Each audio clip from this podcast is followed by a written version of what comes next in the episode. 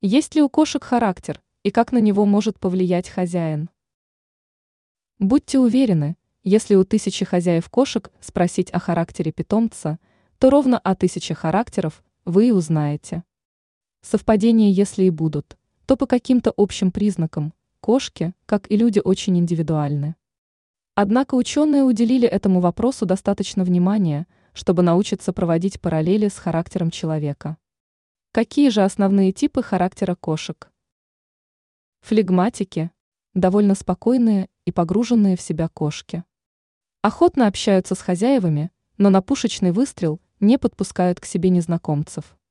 Такие питомцы могут часам сидеть в одной позе перед окошком и наблюдать за тем, что происходит на улице.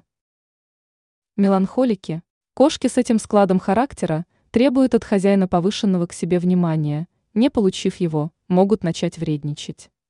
При появлении в квартире незнакомцев мгновенно прячутся в укромные места. Холерики. Если вам попался котенок с таким складом характера, о спокойной жизни на определенное время можно забыть. Такие кошки любят, когда с ними играют, и это единственный шанс выспаться ночью, измотать питомца физически.